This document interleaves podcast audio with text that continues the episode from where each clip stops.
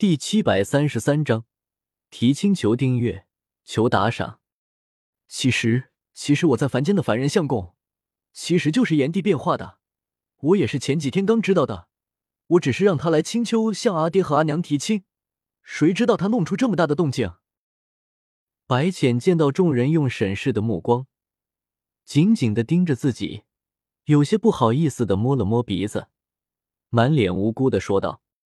其实白浅当初只是希望萧协能够亲自到青丘提亲，但是白浅真的没有想到萧协会弄出这么大的动静，弄得四海八荒都知道。你这个臭丫头，这么大的事情也不早点告诉我们一声！胡帝看到白浅做出这副无辜的模样，有些没好气的瞪了他一眼。之前胡帝和哲言两人前往天庭退婚的时候。胡帝跟天君说，白浅的相公是个凡人，结果如今变成了炎帝，而且炎帝还是这么大张旗鼓的青丘提亲，这一次可算是让天族的脸面丢大了。在众神们和凡人们的注视下，天空之城由八十一条神龙拖着，以极快的速度向着青丘靠近。天空之城的内核。其实是地爆天星的引力球，就算没有神龙的拖拽，萧协照样能够控制着它在天空飞行。这八十一条神龙，只是萧协特意召唤出来，目的是为了更容易的赚取崇拜点。萧协的神威空间之中，除了二十万名战斗女仆伊卡洛斯和阿诺，按照萧协的需求，还培育出了不少的神兽，比如龙。凤、麒麟和金乌这些出名的神兽，伊卡洛斯和阿诺每一种都培育出了一千只，而且这些神兽的修为都是在中位神巅峰。这些神兽看上去虽然身体庞大，但是培育所花费的资源，其实和同等级的战斗女仆需要花费的资源差不多，甚至培育神兽花费的资源，比起培育战斗女仆。花费的资源还要少一些。萧协的战斗女仆分为五大种类：神兽战斗女仆、天使战斗女仆、恶魔战斗女仆、堕天使战斗女仆和精灵战斗女仆。其中，神兽战斗女仆本身就是利用神兽的基因培育出来的，就好像白素贞，她的本体就是中位神巅峰的神兽白玉蟒。不过，她平时基本上是以人形的姿态出现。如果需要的话，它也是可以变成长达数千米的白玉蟒的。萧协让伊卡洛斯他们培育出这些神兽，目的只是为了将这些神兽当做其或者宠物罢了。和具有神兽基因的战斗女仆是两种不同的概念。按照萧协的要求，伊卡洛斯和阿诺在培育这些神兽的时候，并没有给他们加入化形的能力。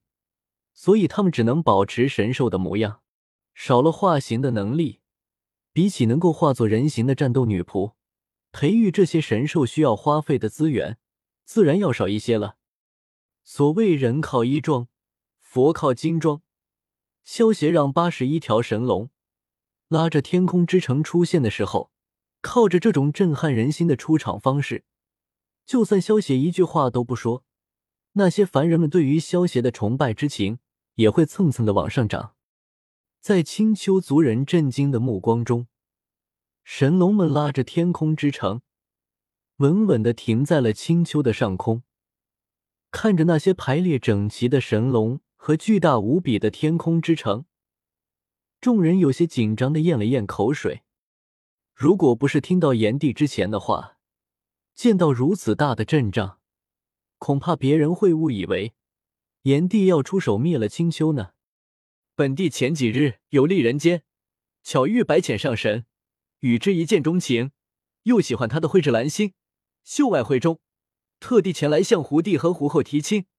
今日便请四海八荒的众位仙友和凡间众生一起做个见证。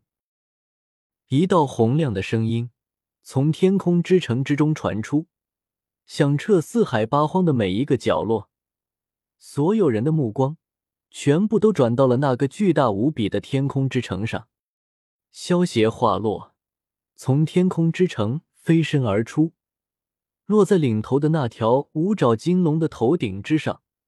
白素贞带着小青他们，一共八十个战斗女仆，紧跟着飞出，分别落在了萧协左右两边的神龙头顶之上。这些战斗女仆手中，大多都捧着一个或者几个红色的礼盒。本帝此次前来青丘提亲，已经准备好了五份聘礼，还希望胡帝和胡后莫要嫌弃了。萧协看着下方的既紧张又激动的白浅。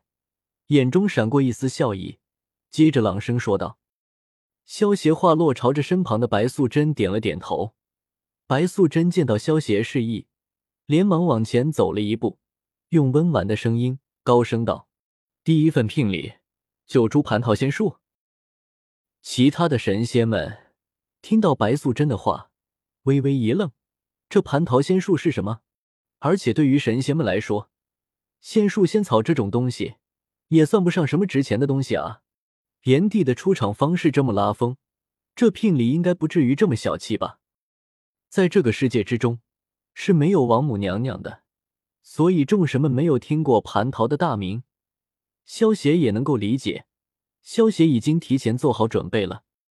白素贞话落，小青便走了出来，用甜美的声音高声说道：“蟠桃仙树，西国九千年一熟。”凡人食之，可白日飞升，得道成仙，与天地日月同寿。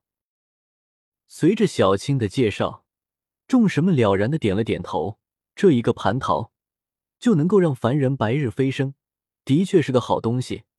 要知道，想要修炼成仙，少说也得花费个几千年的时间。这一个蟠桃就能够免去几千年的苦修，对于青丘这种大势力来说。的确是非常珍贵。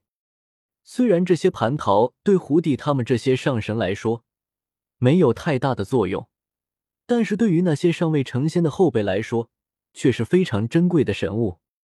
随着小青的话落，萧协身旁的战斗女仆们之中，九名战斗女仆同时抬起右手一挥，九道红光射出，落在胡弟他们面前的空地上，红光散去，路。